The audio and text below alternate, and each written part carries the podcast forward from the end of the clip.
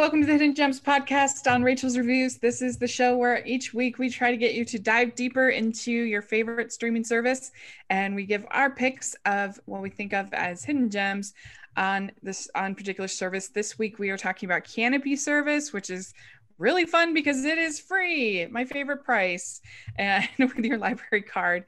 And I'm film critic Rachel Wagner, and Ryan is here. Hey, Rachel, so great to be back with you yet again. It's my favorite day of the week uh, recording this podcast with you. We yes. normally record it on either a Monday or a Tuesday. So it's like I'm starting to learn to love Mondays in a weird roundabout sort of way. Like I'm slowly evolving from my Garfield hatred of Mondays. And now I'm actually like mildly ambivalent towards them because I know at the end of each Monday, I'll be like, oh, I got to record with Rachel tonight. It could be worse. Yeah, well, good. I, I agree. I look forward to it every week as well. It's really a lot of fun. And uh, we look forward to hearing from our listeners what they've been enjoying on the streaming services. And in particular, this week, the reason why I wanted to pick Kanopy was because I'm starting my foreign movie uh, month over on my family movie night. Uh, which we've done every I've done for the last four years, foreign language movie month, and I this is as the name would suggest, it's a month where we talk about all non-English uh, films for families. And I really enjoy doing it. It's a lot of fun. And this uh, week, I'm talking about The Red Balloon. My review for that went up, and that is available on Kanopy to watch if you want. It's such a sweet little uh, film. And it actually is one of the only shorts, if not, I think the only short to win Best Original Screenplay uh, at the Oscars. And that's kind of amazing because it has almost no dialogue. so they got it win Best Screenplay. I don't quite know, but hey, it's charming. So there you go. Yeah, and uh, I'm definitely looking forward to watching those videos because out of all like my filmography, like knowledge, if you want to call it that, like foreign movies are just kind of like a weak spot for me not out of any just pure ignorance it's just either lack of availability or just just other outside mm-hmm. factors so i really i really got to get back on it and i've actually got some things cooking up over on my channel that may include some foreign films but mm-hmm. let i'll have to to i'll just have to develop it a little more and then unveil it to the masses don't want to pull a uh, don't want to pull a Fyre Fest or anything well, and I think especially we don't tend to think of foreign language films for uh, family films because a lot of times the kids aren't old enough to read the subtitles. But but once they are, I think it's really important to introduce children to subtitle films and get them aware of it because it'll just open up a whole a whole new world of animation and family films that are so quality so great. And uh, so I, that's part of the reason why i like to do this every year is uh, it just kind of encourages me to dig a little bit deeper and uh, i just really enjoy getting to do it. So i'll put a link in the description to the playlist uh, for those films, and they just have a lot of foreign films, international films, as they like to say these days, uh, on Kanopy. So if you uh, want to check those out, you definitely should. And so I'm going to talk about a couple couple international films on my list today of hidden gems. And uh, yeah, you can find some really good ones over on Kanopy. So that's exciting. Yeah, and uh, and and I think I've spoken on the greatness of Kanopy enough, but let's just reiterate like Kanopy is subtly one of the best streaming services out there. They've got not only just foreign films like you mentioned Rachel, but they've got a lot of the they've got a lot of early movies like from the 1900s and the 1910s all the way up to the 20s. They've got some movies on there like you wouldn't expect. Like I was looking through it to prepare for this list and I saw the movie on Golden Pond there, and I was like, mm-hmm. "Wait, on Golden Pond, really?" And then, and and so it's it's one of the it's literally like finding hidden gems, for lack of a better word. It's like you scroll through, and you're like, "Wait, that's on there," and so it's it it's it's a grab bag. Yeah, they do have quite a bit of variety and a lot of independent films and uh, a lot of uh, of criterion type of films so it's and it's you get 10 rentals each month which is a lot and it's free. So you you can't complain. It's free 99, my favorite price. So we are, I have we've done what is this our our third episode of Kanopy? Uh, this is the first episode was where I picked 5 and you watched 5 and then our second episode was a regular episode so this would be our third.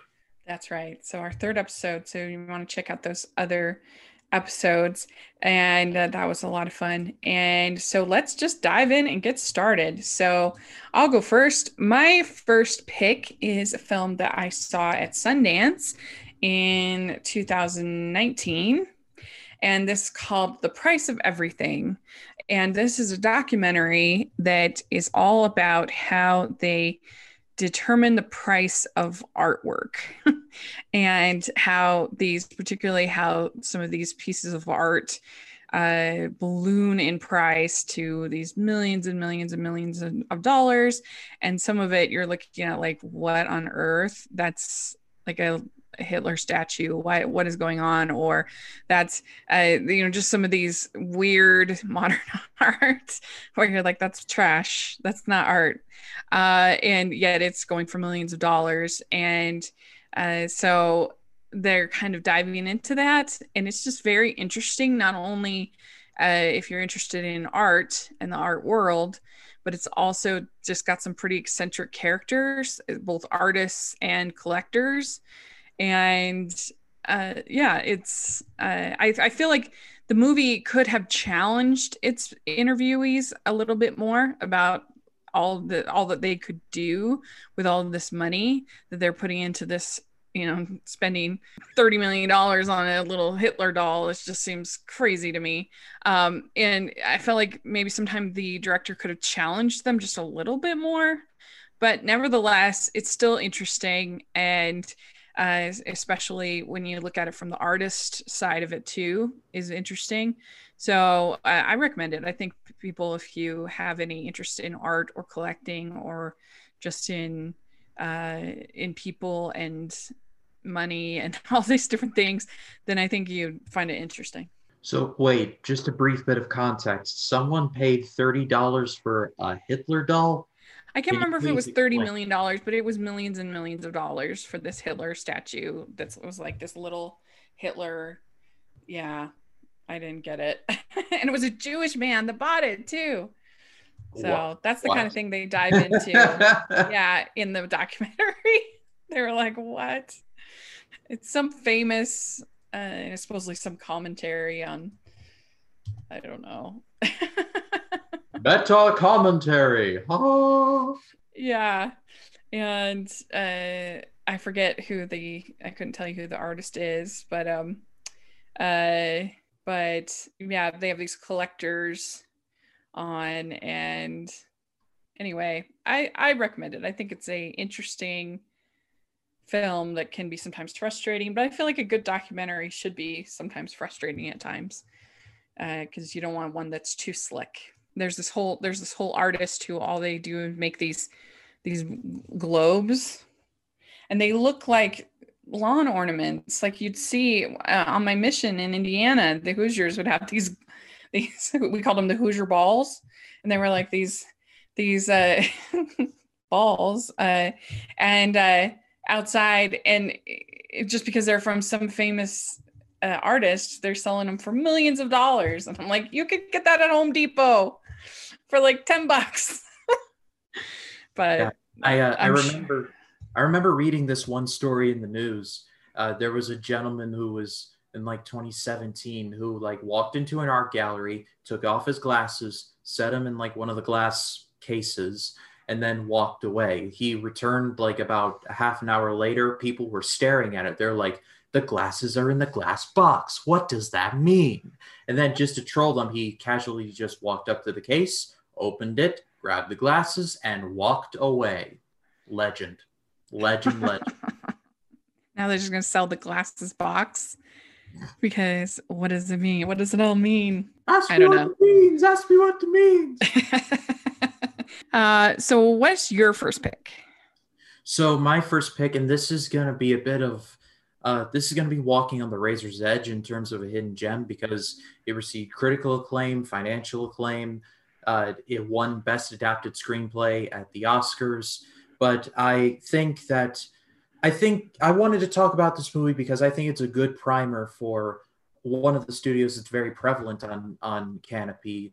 Uh, it's A24, and the movie I'm going to be talking about is The Disaster Artist. Uh, this was uh, this was written and directed by the Franco brothers of James and Dave, uh, and it is based on the true story of the making of the worst movie ever made, The Room.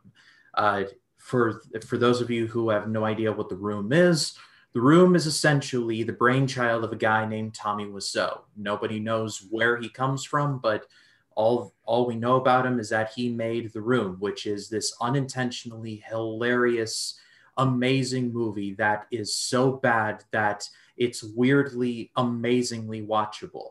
I know from personal experience, The Room came to my local theater. I saw it.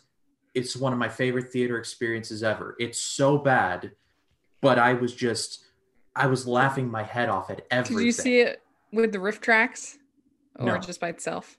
it was just uh, the audience was the RiffTrax like like they were throwing spoons at the screen and they were uh they were going oh hi mark and it was just it was like a it was like a mystery science theater 3000 but instead of two robots next to me it's like 30 people behind me I saw it with the RiffTrax and they were absolutely hilarious. And to me, the the room to me has only so much so bad it's good potential. There are certain parts where it's just I don't know. The the the the long sections of eroticism are just too much for me. but if it's with the RiffTrax, then it's hilarious.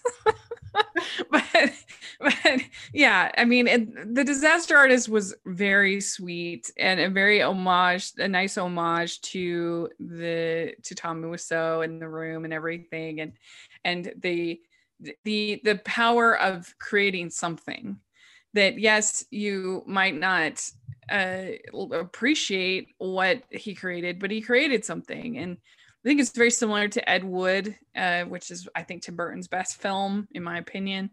Uh, but it's the same kind of energy. yeah because ed wood was seen for a while as one of the worst directors ever but yet all the movies he made came out of his brain you know plan 9 from Mhm. outer space Glen or Glenda etc Yeah. but in terms of the disaster artist i absolutely agree with you rachel in that it takes it takes the story of the making of the room and views it through the lens of this guy was said no was told no so many times that he just decided he, he became thanos. He was like fine i'll do it myself.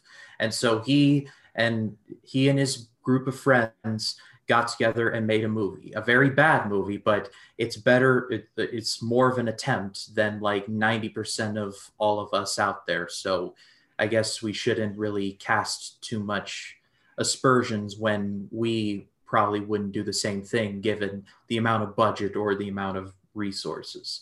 And uh, james franco should have gotten the oscar that year because he was phenomenal. I'm very hot or cold on james franco i liked him in the spider-man movies i know not a lot of people do but i uh, a lot of people do not but i did but I do know that he has a lot of very annoying roles, like in This Is the End and Pineapple Express and etc.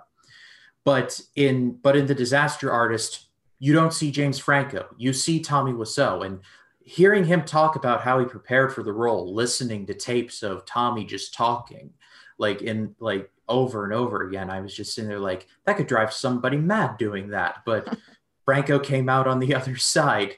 He should have won the Oscar that year, but didn't. And reason number 3,750,000 why I don't believe in the Oscars, but side road. Uh, Dave Franco is also excellent as Greg Sestero, and the relationship between these two is like, like Sestero's like, okay, this guy's weird, but he's got ambition, and we are on the same like plane. So I'm gonna, I'm gonna trust him. He places his trust in him one times too many, and it's heartbreaking because even though you and I both know the results of what's going to happen and that the room becomes one of the worst movies ever made, you still want it to succeed nonetheless. I think that was the mission of the Mhm. movie, and it succeeded like every day of the week and twice on Sunday. And why I recommend why I recommend this movie is because I think it's a great primer to get into A24. If you see A24 as like for something like The Lighthouse or Hereditary or Midsommar, and you're like, I'm not sure that's my speed, then I think The Disaster Artist is definitely a great entry point. Mm-hmm. Yeah, it's a really good film. I definitely recommend it very much. Uh, so then the next one for me is a film that we just covered on the Criterion Project, my podcast with Conrado that I do once a month. Uh, we talked about Bong Joon Ho's film The Host, and this, if you enjoyed his film Parasite, as most of us did, uh, from this last from 2019, uh, well, then you would probably enjoy The Host. This is obviously more of a traditional horror movie with this creature that is spawned out of the river when the river gets polluted, and uh, it's really fun and entertaining. And i mean just compared to the monster movies that hollywood is making and this is just a, so much better. It's so much more entertaining. You can actually see the creature which the last godzilla movie there was so much obfuscating the creature i couldn't even see them. It was very bad. And this is this has a sense of humor to it but it also has the tension and uh, it's just really a fun monster movie. If you like monster movies then it has a message, but it's not too heavy handed. Uh, he's a great director, and uh, this is a really fun movie. So, I, I, if you want to hear more of my thoughts, go over and I'll put a link uh, to our Criterion Project uh, discussion about it. It was really fun. Yeah, now that Parasite has become like everybody's favorite movie, or at least Letterboxd's favorite movie of all yeah. time, I'm interested to see what Bong Joon Ho does next because he's won he's won the Oscar, like he's got critical acclaim, like everybody is like like worshiping at his altar. Like what does he do now? It's it, it's yeah. I I'm just I'm looking forward to it because he like he's yeah. got serious momentum, like Steven yeah. Soderbergh type momentum, like in 2000 when he won when he was nominated for both Traffic and Erin Brockovich, and he still won. Which I mean, like it's just Bong Joon Ho's got a lot of momentum. So mm-hmm. whether he does, yeah, because he won Best Director and and uh, Best Picture, so it's pretty exciting. And I thought he deserved it. I loved Parasite. I thought it was incredible. And so for uh, I feel like we we squeezed out all the goodwill of 2020 with the Oscar win, and then after right after that, it was like, everything yeah, destroyed all the happiness of 2020 to an eyedropper. So, what's your next pick? So, my next pick is from 2014 and it is called Beyond the Lights. Uh, this was directed by Gina Prince Bythewood. I hope I'm saying that right. She would direct. She directed a movie called Love and Basketball in 2000. It was pretty well liked by everybody. Uh, it tells the story of a pop star who is really, really big. Like she's she's like got J Lo levels of popularity. But she meets a police officer from LA, and the two form a relationship. But she has got her own career path, and he's got his, and so the two try to make it work. But they're all on under the constant watch of the girl's mom, who's played by Minnie Driver. Uh, when I saw this movie, I was fully expecting not to like it because I went to see it with my mom, and I love going to the movies with my mom. But she picks, she picks the movies where I'm like, okay, well, at least you know the two of us will be together. You know, I wasn't, I couldn't exactly be asked for Beyond the Lights. But when I walked out of there, I was like, wow, that was actually pretty good. Uh, the main lead is I'm gonna try and say this name right, Gugu Mbatha Raw? Close enough, right? Let me see. Yeah, I think that's Guga Mbathe Ray, Ra or Ray, or I'm not sure actually how you pronounce her name. Sorry. But she is very good in this. I agree. I think that her and Nate Parker have really good chemistry. It's very smoldering. Mm-hmm. And uh, it's a kind of movie that could be super cringeworthy if it was on like the Lifetime channel or something like that. Right. Uh, but because they have a pretty decent script with decent characters, it elevates it above sort of this rescue me kind of kind of thing. Yeah, because so. because uh, they do a great job in the script of establishing that Minnie Driver, uh, Gugu Mbatha-Raw's mom in the movie, is not a bad person.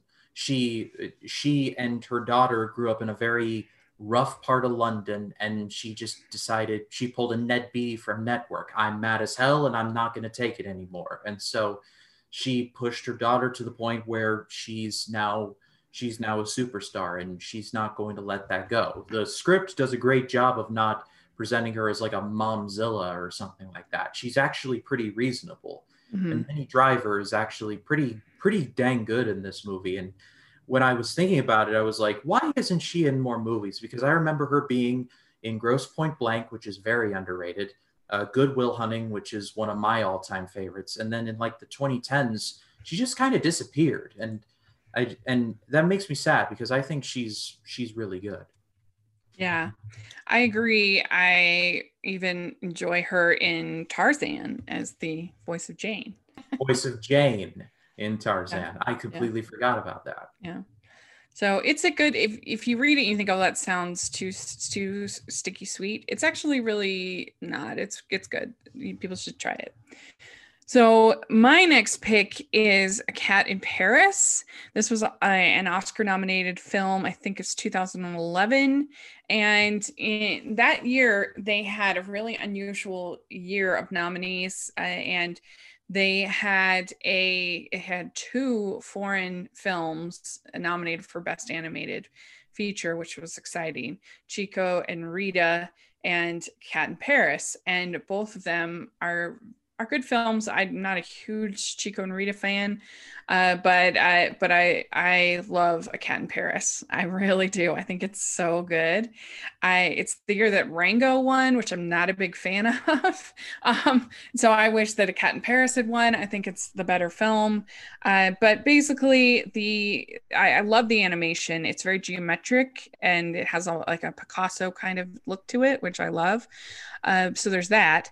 Uh, plus the story uh, basically about this uh, girl who uh, has this cat and she ends up kind of stumbling upon this cat burglar who has a connection uh, with the the the mob that and then the mob is the is the one who kind of coordinated the death of her father who was a, a, a police officer, and her mother is also a police officer. So she has a super big grudge on this mafia um, guy, and and so it's all about how this girl and her mother and the cat and everybody uh, kind of work to take down this mafia guy and it can get kind of scary and um, her mom isn't necessarily super likable all the time she's a pretty flawed character, which I actually really appreciate because single moms can be kind of presented as these perfect archetypes who, you know, are are are never never feel any kind of weakness. And uh, so I appreciated that she was a more human character in here, and it's just so beautiful. I love the music. I love the animation. Uh, so people should check it out. It's really good. Yeah, I was looking through. Uh, I was looking through still images from this movie on IMDb, and I'm like, wow, if this doesn't scream Rachel Wagner, then I don't know what does. like this is definitely a movie that would be like tailor made for you. And it and it looks very interesting to me. I do love Rango, I'm not gonna lie. I think uh, when I I don't know how far back you remember this, Rachel, but when we did our year in animation preview, which aged like just the finest of all, I remember. Yeah. Oh wait, actually, it was our favorite move animated movies of the decade. Oh yeah, yeah, yeah. With Cartoon Karma and Jaden Sapp. That was and, fun. And uh, and I said Rango. I I I had no idea that that came out this. I was in the same Oscar class as a Cat in Paris. So mm-hmm. I love Rango, but now I want to watch Cat in Paris just to like see which one's really better yeah that'd be interesting to hear your thoughts on it. I uh, i just rango never resonated with me and i don't know if it's just because i have not seen a lot of westerns and so a lot of the things that sort of pay an homage to i don't really get. Um but i don't know to me like the first 30 minutes are kind of just him ambling about and i don't really i don't know it just doesn't work for me. And then once they finally get on the search for the water then it okay, the story's starting and I, I like it better, but it's just never been my favorite. But I understand that a lot of people love it. But I prefer Cat in Paris. And I also love Kung Fu Panda 2, which was also nominated that year. Uh, so it was it was an interesting. Puss in Boots I also really like. So it was an interesting year for and, the Oscars. And the 2012 animation Oscars was a hell of a class. Kung Fu mm-hmm. Panda 2, Rango, Cat in Paris yeah. like Kung Fu Panda 2 is just is just incredible. Mm-hmm. Yeah, I love it. So, uh, what's your next pick? So my next pick is from 2018, and it is called Unsane. Uh, I brought up Steven Soderbergh earlier, mm-hmm. and not knowing that I was that it was kind of an accidental perfect parlay into talking about Unsane.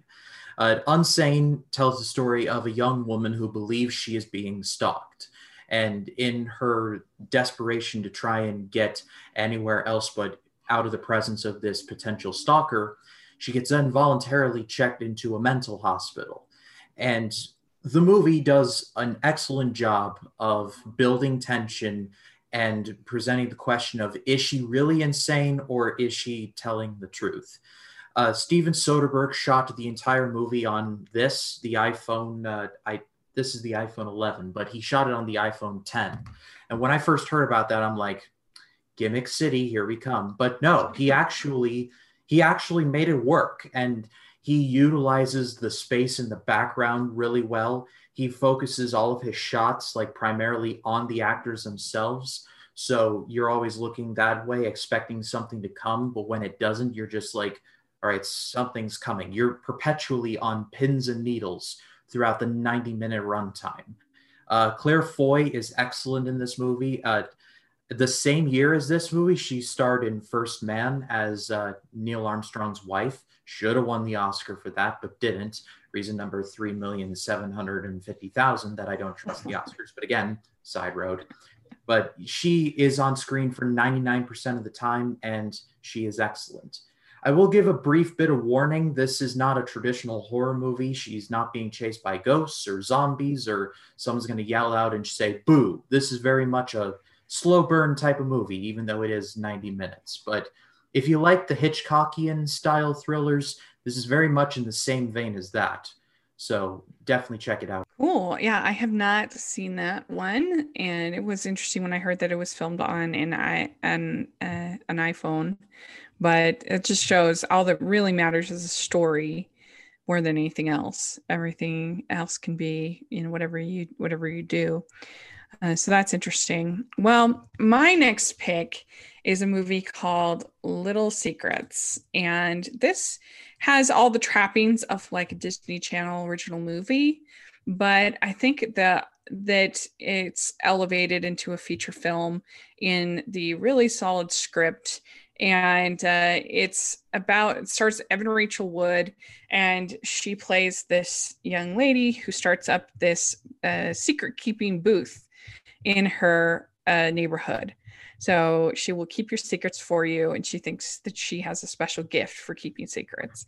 But kind of the more secrets that she hears and the more secrets that she has, the more sort of complicated her life gets.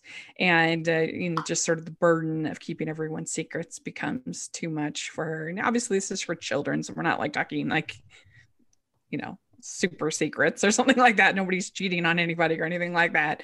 But nevertheless, she she has uh, she has this dream of becoming this uh, concert violinist and does she have the um, sort of courage to go for it and go for her dreams and some things different things happen in the plot she also has this little romance uh, with uh, David Gallagher, who was on Seventh Heaven, uh, and it's cute. And Vivica Fox plays her violin teacher and she has actually some really nice moments uh, as the teacher and and uh, so it's just a sweet i think underrated little family film uh, that you could watch and have a nice lesson about keeping secrets and, and being honest and and uh, all those kinds of things. So I, I really enjoy it. I think it's cute yeah, this was the same person who directed a Disney Channel movie called Phantom of the Megaplex. Mm-hmm. I didn't know mm-hmm. if you have ever seen that.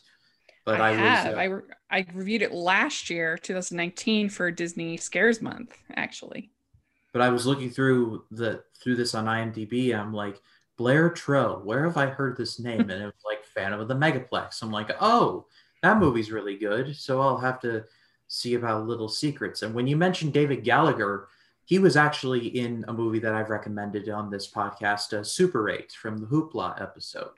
He Ah. was uh, he was the older sister's boyfriend that his truck got stolen by the kids. Oh, cool. It also has uh, Michael Angarano, who was in Sky High, which is classic. yeah, Sky High is criminally underrated. Nobody talks about it. Like whoever whoever cast Bruce Campbell as a gym teacher needs a raise. Like Yeah, great. You're gonna make that shot and you're gonna like it, and it'll be groovy. This movie, Little Secrets, is perfect for watching on a Sunday when you just want a nice, gentle movie that uh, everybody will enjoy. It's sweet and has a nice message. And uh, yeah, I think uh, it's kind of fun when you think about the psychiatry booth in Peanuts. Here she has this kind of similar secret keeping booth. So that is what is your next pick?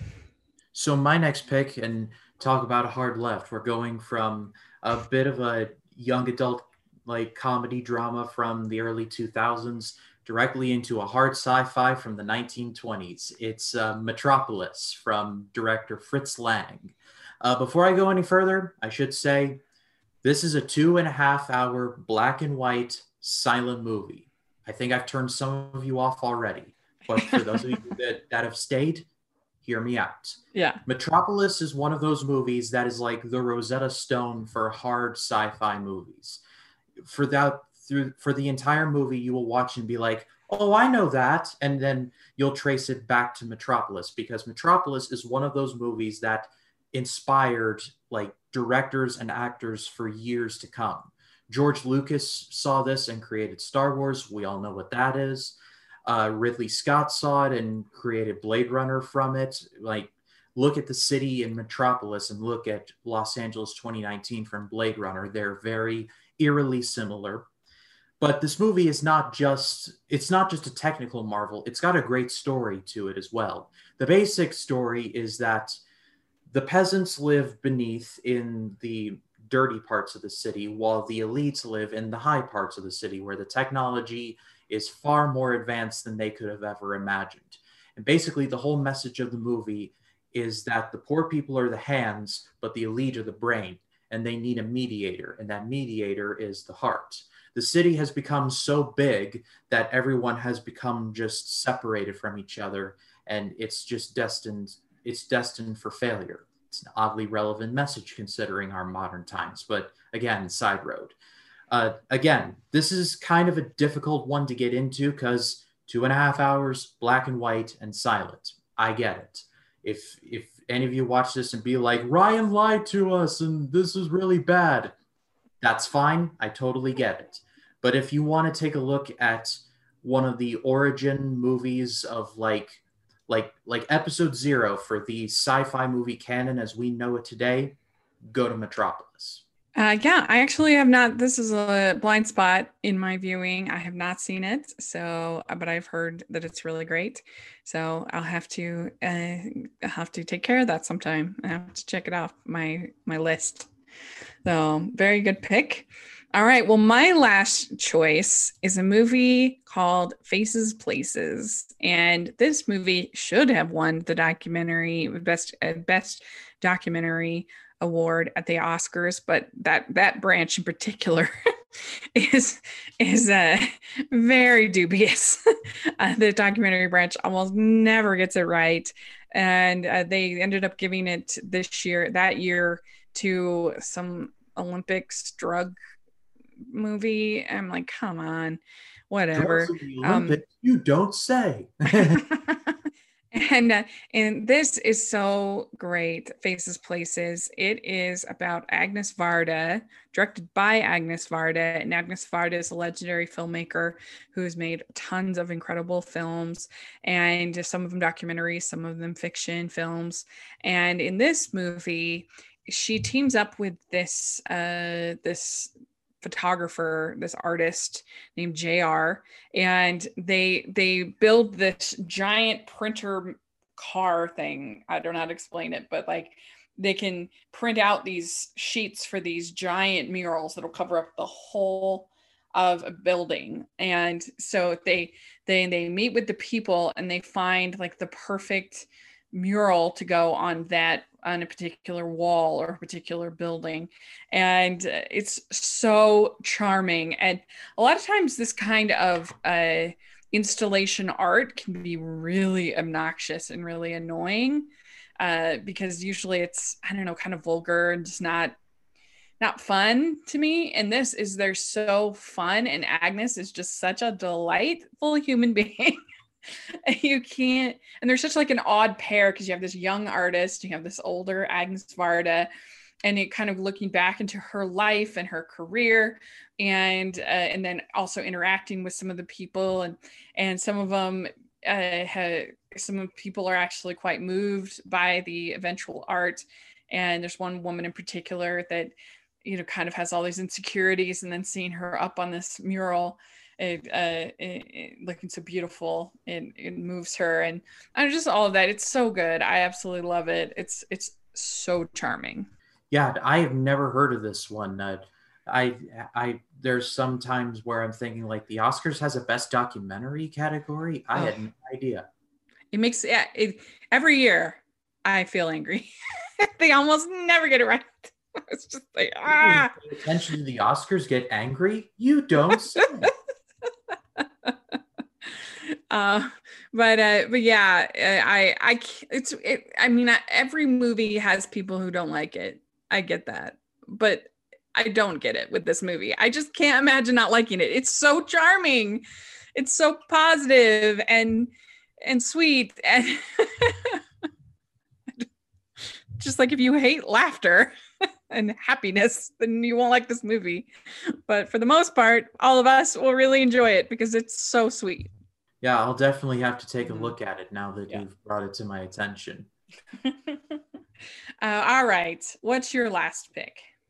So, my last pick is from 1942, uh, and it is called The Pride of the Yankees. Uh, this is the biography of, in my opinion, one of the greatest baseball players who ever lived, Lou Gehrig. Uh, for all of you at home, we uh, you probably think Lou Gehrig, like the disease. Yes, well, unfortunately, ALS was uh, is commonly known as Lou Gehrig's disease, and unfortunately, Lou Gehrig died because of what we now know today as ALS. But before all that, he was one of the greatest baseball players who ever lived, and this movie chronicles his journey. Uh, Gary Cooper plays uh, Lou Gehrig, and Gary Cooper is one of the all-time greats. He's starred in a couple of my favorite movies ever, including start including Sergeant York, which was directed by Howard Hawks and is an absolutely incredible movie, one of the best movies about World War One ever, in my opinion. Uh, Teresa Wright is in there as uh, as Eleanor Gehrig, Lou's wife, and Teresa Wright would be in Best Years of Our Lives and Shadow of a Doubt, so she would have a long career. Uh, Walter Brennan is in there, one of John Wayne's best friends. Whenever John Wayne was in a movie, Walter Brennan really wasn't that hard to find. Uh, and he's awesome in this too. The one knock I have against this movie is that they cast Babe Ruth as himself, and God bless him, he cannot act to save his life. Thank God he hit 713 home runs because he can't act his way out of a paper bag. But yeah, this movie is just it, it's subtly one of the best biographies ever made. Uh, maybe I'm slightly biased because I was raised a Yankees fan, but Lou Gehrig was just an incredible baseball player. He played through everything. If he was sick, injured, he had the nickname of the Iron Horse because he was he was always playing and it literally took a disease for him to finally retire. And if you want a good cry, ladies and gentlemen, watch the scene where he gives his retirement speech and he says one of the greatest lines in movie history Today, I feel that I am the luckiest man on the face of the earth. You will be like, who's cutting onions in here? Like, seriously, who's cutting the onions? It, it it's it's epic. Uh, the Pride of the Yankees is one of those movies that nobody talks about, especially in regards to baseball movies. and more people should. I don't know, maybe it's because nobody really likes the Yankees outside of New York and me, but it's it's it's it's an excellent movie. I actually haven't seen this one either. Of course, I know about that iconic moment and the iconic scene, and Gary Cooper is you know, memorable in it, but I actually, I haven't seen it. So it's another one for my blind spot list that I need to get on it and see because uh, I love a good baseball movie. Who, who wouldn't? So it sounds great.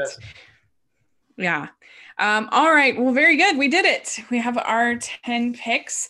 Let us know what you've been watching on Kanopy. If you see anything good, we'd love to hear your thoughts in the comment section or on Twitter. That would be really fun. And uh, Ryan, where can people find you? They can find me on Facebook, Twitter, Instagram, and Letterboxd at RyanCam20. And then there's, of course, my YouTube channel, just simply Ryan Cam. Uh, I want to thank all of you who watched my video for the movie Nerds Club that Rachel is also a part of on the top five DreamWorks animated movies. There was surprisingly a lot of overrun with me and Larry and me and you, mm-hmm. Rachel. So that that's always a lot of fun to do, and that's going to be happening again next month. But in terms of this week, Mandalorian reviews are still going to be continuing. Uh, that next episode drops on Friday, so expect a review of that episode Friday afternoon. And then the AFI project is still going. Uh, the episodes for for intolerance is in it the episode for intolerance is currently in the in the editing bay as well as lord of the rings and i'm currently trying to get through the deer hunter i mean i'm not saying that as like it's a bad movie but it's mm-hmm. a long movie so i'm yeah. just I'm just trying to get through it. So lots of content coming you guys' way. If you guys haven't subscribed yet, I humbly ask that you please do.